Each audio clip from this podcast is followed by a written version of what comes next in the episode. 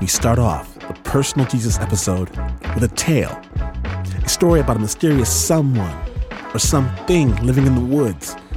The kind of story that's been passed on from generation to generation.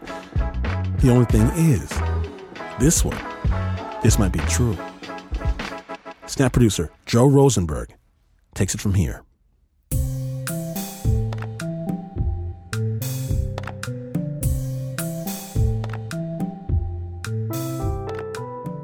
So, this story takes place on the shores of a lake, about an hour's drive inland from the Maine coast, called the North Pond. The North Pond isn't big, maybe a mile long, half a mile wide. And like a lot of lakes in the area, there aren't many folks who live there year round. Uh, a lot of people have what they call camps, and uh, these are like very small cabins, and it goes on for generations and generations. This is Mike Finkel. He's a journalist, and he's going to be a big part of this story. You'll see why in just a little bit. But he says that back in the 80s, in these cabins on the pond, 86, 87, things started to go missing. Little things. Some people are missing some steaks in the freezer. Some people are missing beer. Some people are missing propane tank. There's no damage. And just around that time, when a rash of break ins might normally stop, they don't. Yet nothing of extreme value is taken. So people are wondering, it's like, is this like a practical joke? Is there some teenagers around? One guy thinks maybe it's my own son. Some people think maybe, maybe I'm just being forgetful. And then the next year, when they come back to the cabins, there's been more thefts. And people get a little freaked out. Police say, We've gotten a bunch of calls. We're going to catch them soon. Nobody gets caught. People start reinforcing their cabins, trying to lock their windows with better locks. But it doesn't work. The thief, whoever he is, whoever they are, they get around all the security systems. This goes on for another year, another year. A decade goes by. And over time, people start to notice patterns. I'm only missing chunky peanut butter, not creamy. I'm only missing briefs, never my boxer shorts. I'm only missing uh, Budweiser, never Bud Light. Every homeowner seems to get to know this person. Well enough to know that whoever they are, the one thing they clearly aren't interested in is money. Always, it's just food, clothes, supplies, necessities. So one summer, someone decides, you know, I'm going to put a piece of paper outside and a pen, and I'm going to leave a note. And the note's going to say, just tell me what you need, and I'll leave it out for you. And people think this is a great idea. And at least half a dozen people leave these offerings to this mystery, and none of them were ever touched. No, no list was ever written, and the break ins continued. Another decade went by, and the break ins eventually numbered over a thousand. Children who inherited the cabins from their parents also inherited the thefts. It was like part of the scenery. And kind of like the way a myth gets formed at barbecues or around a campfire, people just decided we're going to explain this by saying we have a hermit in the woods. And they gave him a name the North Pond Hermit. Of course, most cabin owners, when pressed, would say they didn't actually believe that the North Pond Hermit was a real thing. It was more like the legend was a coping mechanism, a way to explain the unexplainable. But then, one night, early in the spring in 2013, 27 years after the thefts had begun, a man was caught at the Pine Tree Camp stealing food. He's clean shaven, his hair is neatly cut, his clothes seem clean, does not seem like a person who'd spent 27 years in the woods. But the man was acting strange. He refused to make eye contact, and he wasn't speaking. And not in a you have a right to remain silent kind of way. It was as if he was incredibly shy.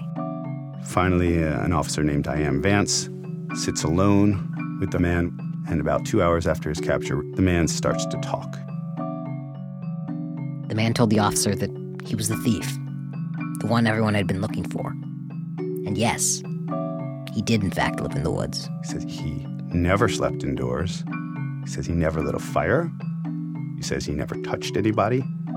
He says that everything he owns is stolen, except for perhaps his eyeglasses. He says he one time in 27 years encountered one person on a trail and said one syllable, hi. Of course, the officer was skeptical. It all seemed a little far fetched. But then the man mentioned that he had gone to high school not far away. So someone rushed out and brought back an old yearbook containing a class photo of a boy named Christopher Knight. But he says it's sort of hard to tell who it is. He says he hasn't seen an image of himself in 27 years. But he had his glasses up on his head and he slides them back on his nose to take a more focused look at the picture. And it's then that it seems to be clear that the guy in the yearbook and the guy who'd just been arrested 27 years later are wearing the same pair of glasses. A Maine legend described as the North Pond Hermit has been arrested. State officials say the North Pond Hermit was considered a myth, a legend, because no one had ever seen him. Our top story tonight a guilty plea from the man known around the world as the North Pond Hermit. Overnight, the most isolated man in the world, who just wanted to be left alone, became the most famous person in Maine. 27 years ago, he went into the woods. This song you're hearing, it was written in his honor. Journalists, documentary crews, ordinary people, they all came to the jail hoping to speak with him. But Christopher Knight was accepting no visitors. Even after months of publicity, no one's really heard or seen from the North Pond Hermit. And that's left people to wonder why he did this in the first place and what's next. We don't know what the North Pond Hermit knows. No, we don't know what the North Pond Hermit knows. Which brings us back to our journalist, Mike. Mike says that when he first read about the North Pond Hermit, he was tempted to just dismiss it as the human interest story of the week. Nothing worth his time. But what shifted my interest was a little tidbit in the article that said he stole hundreds, perhaps thousands, of books. And somehow that that got ingrained in me. And my first reaction wasn't pick up the phone or I want to talk to him. My first thought was I should write this man a letter. And Mike admitted his chances of getting a response were low. Uh, probably a little bit higher than zero, but not much. But he said he thought he had one small advantage. Kind of old fashioned, but it works. Nobody writes handwritten letters anymore. Even even to, people have actually written back to me to say, thanks for the letter. No, I can't talk to you because they're so surprised. And sure enough, eight days later, Christopher Knight, who had not responded to any request out of hundreds of requests, responded to Mike. I have the whole thing right here. You want to hear some of it? First paragraph, what do you think? Mike Finkel. There's no dear, no salutation. Just says Mike Finkel, comma. Received your letter, obviously. Like you, I too enjoy communicating by letter. Best choice for me, as my vocal, verbal skills have become rather rusty. And it goes on a little bit and says, I don't know you, so any letter from me to you would be of innocuous content. If you would like to write me, don't expect much in return, but I will read your letter. I wince at the rudeness of this reply, but I think it better to be clear and honest rather than polite. Tempted to say nothing personal, but handwritten letters are always personal, whatever the content. You took a chance, and this is the result. Pleased? Disappointed? Not quite sure? And that's the way he ends it. And I'd say within 30 minutes of me reading that letter three or four times over, I had taken out my pen and wrote back to him. In the letters that followed, Knight revealed almost nothing about his life in the woods. And he never promised that he'd send another letter, but invariably, he did. He said that the correspondence helped alleviate some of the boredom of jail. Meanwhile, Mike was growing enamored with Knight's prose style. He had an incredible way of writing all his own, from having no interaction with actual human beings but nevertheless reading thousands of books over the course of 30 years. And it was fascinating and vivid and poetic and droll, dryly humorous, and uh, and there was it was that feeling when it came to intellectual ability. I was like, wow, this guy is just smarter than me. And Mike noticed something else.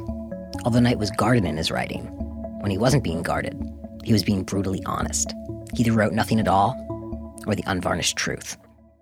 And the letters I received, if you read them back to back, are this heartbreaking mental breakdown, basically. One of the things he said, you know, is more damage had been done to his mental health in a couple of months in jail than two and a half decades in the woods. And this is the last line of his last letter to me. And he's talking about not knowing how long he's going to be locked up. And it's sort of, he, he does have a really poetic sense of writing. He says, uh, stress levels sky high. Next time I meet with a lawyer, I'm going to pin him down. Give me a number. How long? Months? Years? Tell me the worst. How long? Still tired. More tired. Tireder. Tiredest. Tired ad nauseum. Tired infinitum. Becoming more silent. No more from me. Thank you for writing. It gave me comfort and relief and release. Signed, your friendly neighborhood hermit, Christopher Knight. And that was the first time he used his name, was the last two words he ever wrote me. After that, Mike wrote three more letters to Knight, but Knight never wrote back.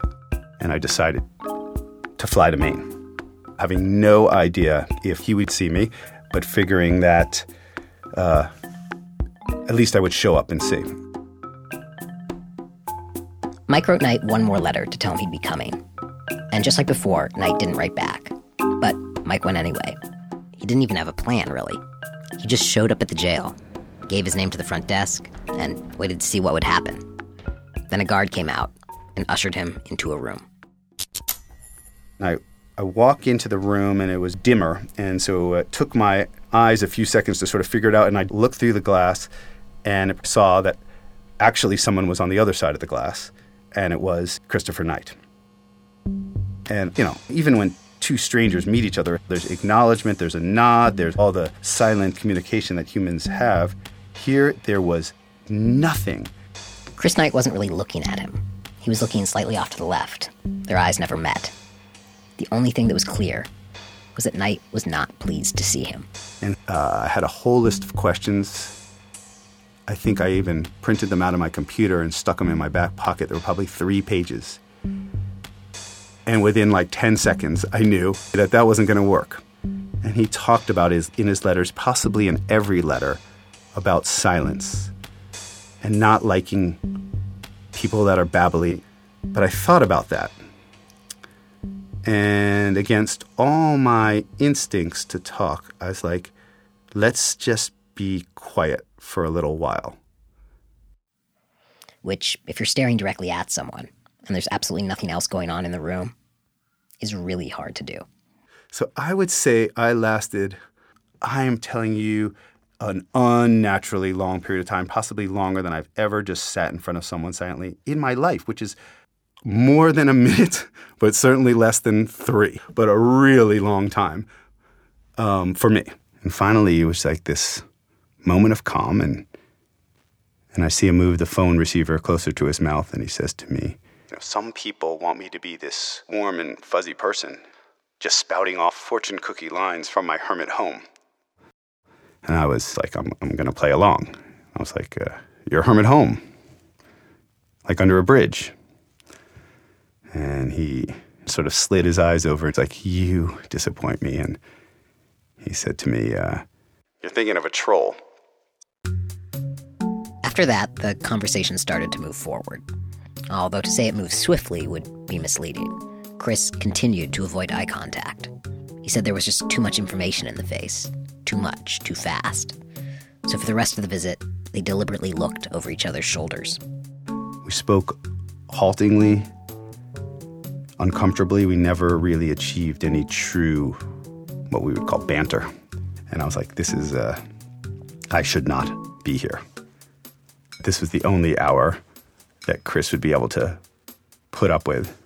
But Mike thought he might have one in with Chris a kind of agreement, or a trade, maybe. I had uh, told him, I'm going to write about you. You're not going to be able to have any control over what I'm going to write.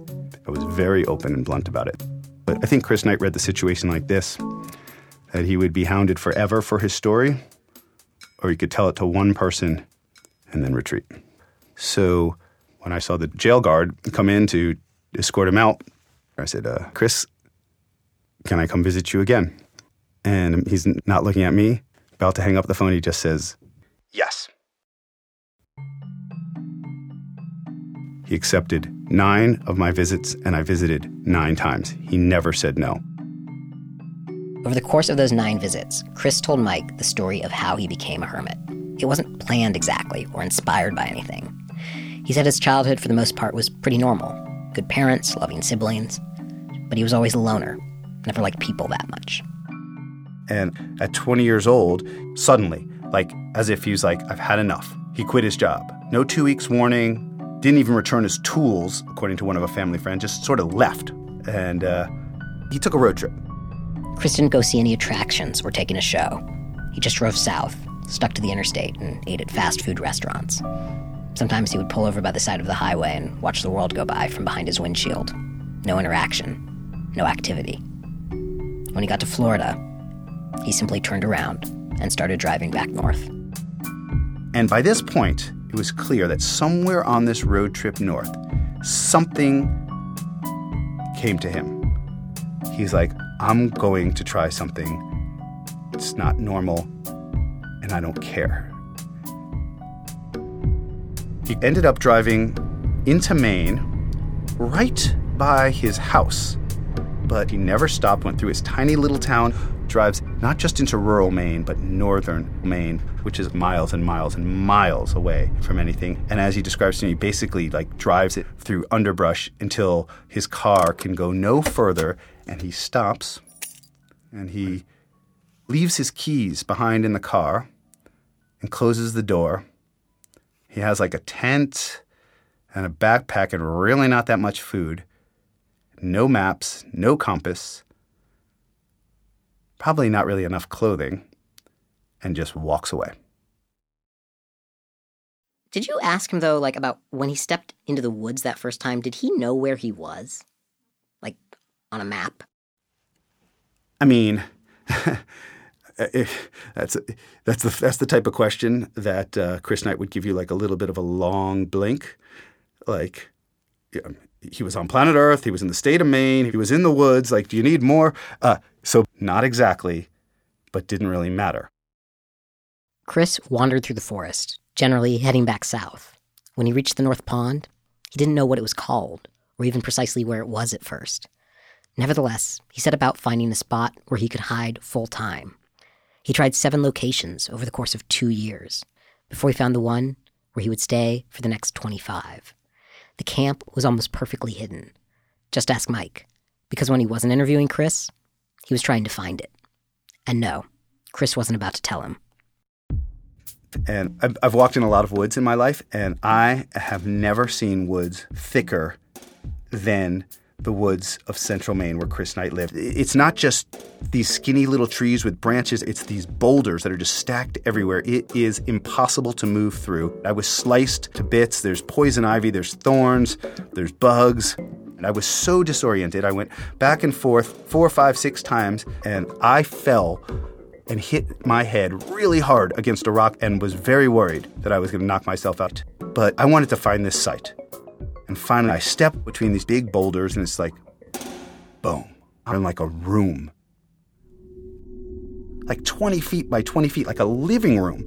But heaven has a ceiling. Tree branches are linked overhead, and it's perfectly flat. And I'm sitting here in this room, and every the whole forest is around me. And I'm telling you, within moments, it immediately relaxed me, and I can completely understand why Chris Knight was drawn there. Chris's camp was somehow in the forest and yet completely apart from it at the same time. Mike could hear the sound of the wind in the trees without feeling a chill. He could see out into the woods without being seen. And everything had its place in that way that only happens in a home that's been truly lived in. Chris had hung objects on the trunks of trees, and the trunks had grown around them. There was a mushroom growing out of another tree, which Chris told Mike he had watched sprout and expand over the course of the seasons. Although, like so many things in Chris's life, he couldn't tell Mike exactly how old it was. Years had absolutely no importance to him.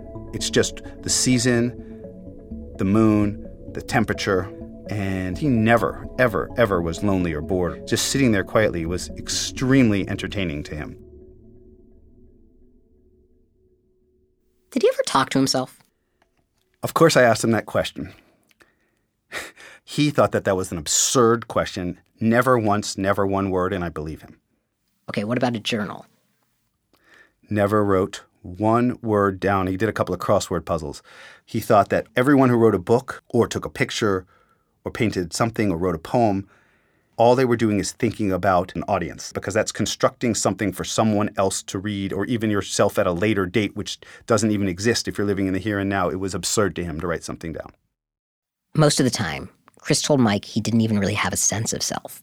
He just kind of was what he sensed the forest, sounds around him, nature. But at the same time, it shocked Mike when he finally found the site to realize how close it was. As hard as it had been to find, the nearest cabin was just a three minute walk away. Like you could you could easily hear you know uh, canoeists talking to each other. You hear dogs bark. You hear cars crunching over gravel, and you know Knight was very very close to civilization and never felt the need to return. But why do you think that is exactly? Like, why not occasionally go into town or or check in with his family? I think the reason is he just had that sort of mind where he decided what the rules were and like a sort of Buddhist monk just realized that he would sooner die than break these rules. Every single aspect of Chris Knight's life was built around the principle of non interaction, not having to see anyone or be seen, and not leaving any evidence of his existence. And if you think that this is just some kind of game he was playing with himself, that he could stop at any time, so he was just a loner having fun in the woods, consider what he put himself through in winter. What Chris Knight told me he did in winter is a feat of survival. One, there's snow, you leave tracks in the snow. He made it a rule that he wouldn't leave tracks. So he did not leave the confines of his space for six months.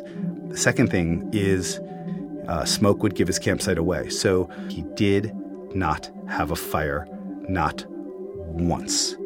And just to be clear, if he didn't have a fire when it was negative 20 degrees, which happened all the time, it didn't matter how many blankets he had. Chris, if he tried to sleep, would freeze to death. But he realized that what you do in the depth of cold, at the coldest of all cold, and he, I think, calculated that to be about 2.30 in the morning, you get up, you get out of bed, and you walk in circles around your site. So I'm just picturing him doing this. And I can't imagine the self-control that Chris Knight had. Like, how could you live so close to someone and be so cold or hungry? He nearly died of starvation, of hypothermia, and warmth was right there, right there, three minutes away, and he never, never went. Mike didn't see how anything could be worth that kind of suffering. And I said something to the effect of, it sounds like winter was just horrible. And he said to me, no.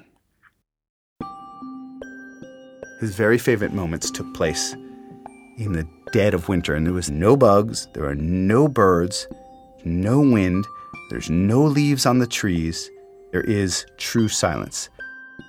And he said that it was that state that he felt stillness.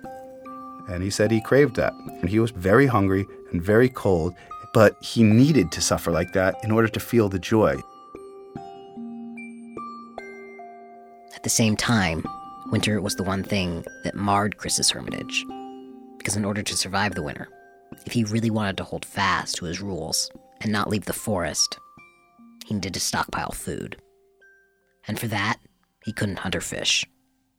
He had to steal. And he was proud of a lot of things, but when he was talking about stealing, you could see him sort of shrink in front of you in some sort of way. He was ashamed of himself. So he never broke uh, into a home that wasn't a second home. He never broke a pane of glass. If he picked a lock on your front door and took your hamburger meat and your and your flashlight, he was very careful to make sure that he locked your front door bef- and closed it and made sure it was shut tight because he didn't want anybody to break into your house. He detested the fact that he had to steal. Yeah, but in that case, why didn't he fill out the shopping list that people left for him? Like, wouldn't that have fixed the problem? Chris saw these notes, as he told me, And he realized that writing down a shopping list is a form of communication. You start writing something down, and then you now have a relationship with this person. You'd rather die than have a connection. That's a connection. But if he ever thought I was romanticizing his thing too much, he would be like, don't do that. You know, you have to take the good, you have to take the bad. He never thought that he didn't deserve to be in jail. He knew what he was doing was wrong. Court system was surprisingly sympathetic when it came to Chris's crimes. They decided that none of the usual penalties quite applied in his case, that they should focus instead on reintroducing him to society. After seven months in jail, he was about to be released. And suddenly, he had to get a job, he had to do community service, he was going to have to interact with the rest of the world, but he could sort of see the absurdity of everything can see the absurdity of a man spending 27 years in the woods, and he could also see the absurdity of not spending 27 years in the woods. And you said things like, you know, from what I've seen from my position in jail, of, you know, he kept calling it your world. It's been really disappointing to me, just filled with colors and ridiculous aspirations, and I couldn't disagree with most of it. So Mike was pleasantly surprised when, after his release, all the counselors and court officials said that Chris was doing really well showing up at court dates, getting a part time job at his brother's business, attending to his family, a model parolee. Mike even went to visit him at his family's home in central Maine. And he says that when he got there, when Chris greeted him, he looked like a totally normal guy baseball cap, work boots, a member of society. And Knight indicated with his hand to come follow him. He's like, gave me a very welcoming gesture, which was extremely surprising. And we stood under this tree, pretty close to each other, didn't touch each other. And we had the most, in fact, the only real, emotional, truly human conversation that I ever had with Chris Knight. I said, How you doing? And I thought that he would tell me that he was doing great. And Chris never wanted to beat around the bush and not one to lie to me said, Not well. Chris explained that his good performance in front of his counselors and his family was just a shell game. That in reality, he was doing terribly. He found every human interaction hopelessly awkward, all the normal goals and milestones of human life totally meaningless. He felt no one really understood him, and the longer he spent in society, the more the pressure was building in him to escape again, to go back to the woods. And then now he turned to me with his very, and held eye contact for just a couple seconds, which was startling for Chris, and asked me a very personal question about himself, which he had never done before. He said, Am I crazy? And of course, I had thought a lot about that. And I said to him, No, I don't think you're crazy. And then he asked me a very odd question and he says, uh, What do you think I'm talking about when I say the Lady of the Woods? I said, Oh, the Lady of the Woods, you're talking about Mother Nature. And he said, No, I'm talking about death.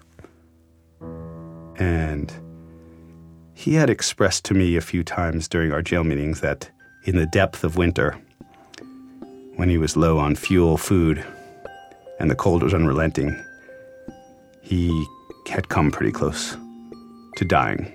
And he said during one of these moments, he was so close to dying that a woman came to the foot of his bed in his tent in the forest and sort of removed this shawl that was draped over her shoulders and said, Are you coming with me? And Knight said, I'm not. And Knight, being a logical man, interjected himself and said, You know, I, I realize on one level it was a hallucination, but I really can't shake it from my head because it was so vivid and so real. And maybe that's what happens right at the cusp of death. And then he said that he was not fit to live in the world. And his freedom just proved that he was trapped. And I could see him getting agitated he said, like, everyone's just pounding on me and pounding on me and pounding on me. And he knew how to make everything great, which was all he had to do was go f- to his spot in the woods. But he knew that if he he knew that if he tried to go live in the woods, he could be put in prison And he said to me, you know, something's got to give. And like his voice caught. I looked at him and there were just tears coming down his face. And uh, I started to cry. And he said, All I can think about doing is on the next really cold day, I'm just going to walk deep, deep, deep into the forest and I'm going to sit there and I'm going to get cold. And the lady of the woods is going to come to me. And this time he's going to let her take him away. He's going to kill himself. And he uh, fishes a pocket watch out of his front pocket. He's like, My mother's going to be home any minute. And that's when he said, Mike, I anoint you my biographer. Right after winter ends, you write about me any way you want. I'll be happy. I'm going to go with the Lady of the Woods. And he said, uh, Go. Go. And I got in my car and left. As he drove away, Mike started to process what he just heard.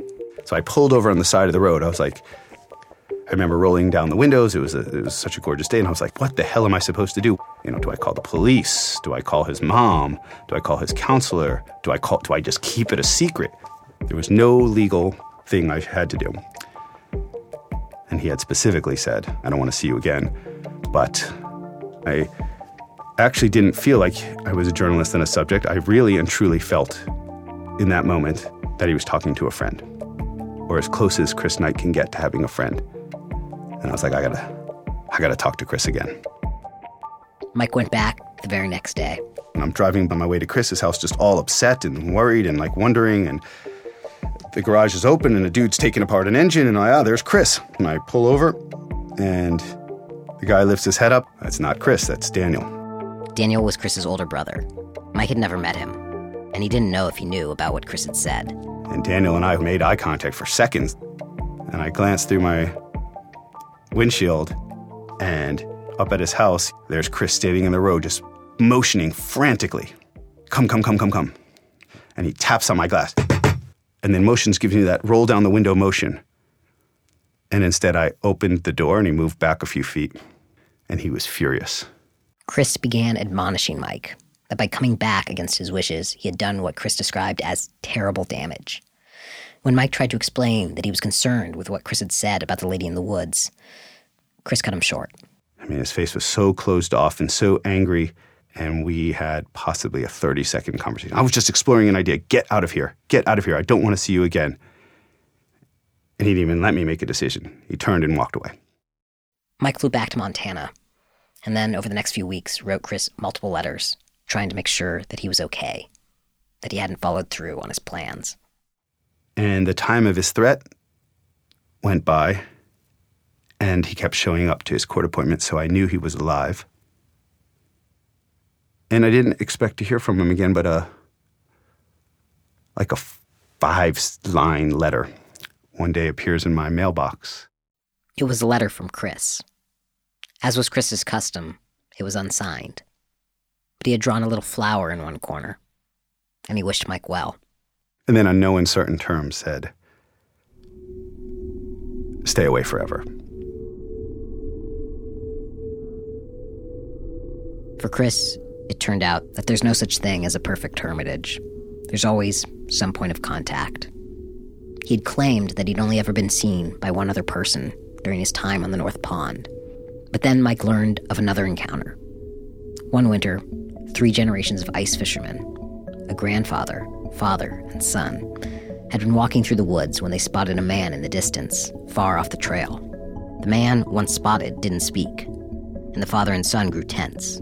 But the grandfather, an old Frenchman, stayed calm. He said that must be the hermit who lives in the woods. All we need to do is leave him alone. Then they yelled through the trees so the hermit could hear. Don't worry. We swear to tell no one we saw you. We'll keep your secret. Then the hermit paused and looked at them and bowed before disappearing back into the forest. When Mike asked Chris why he'd never told him about this, Chris told Mike that he hadn't been allowed. He said it was a pact.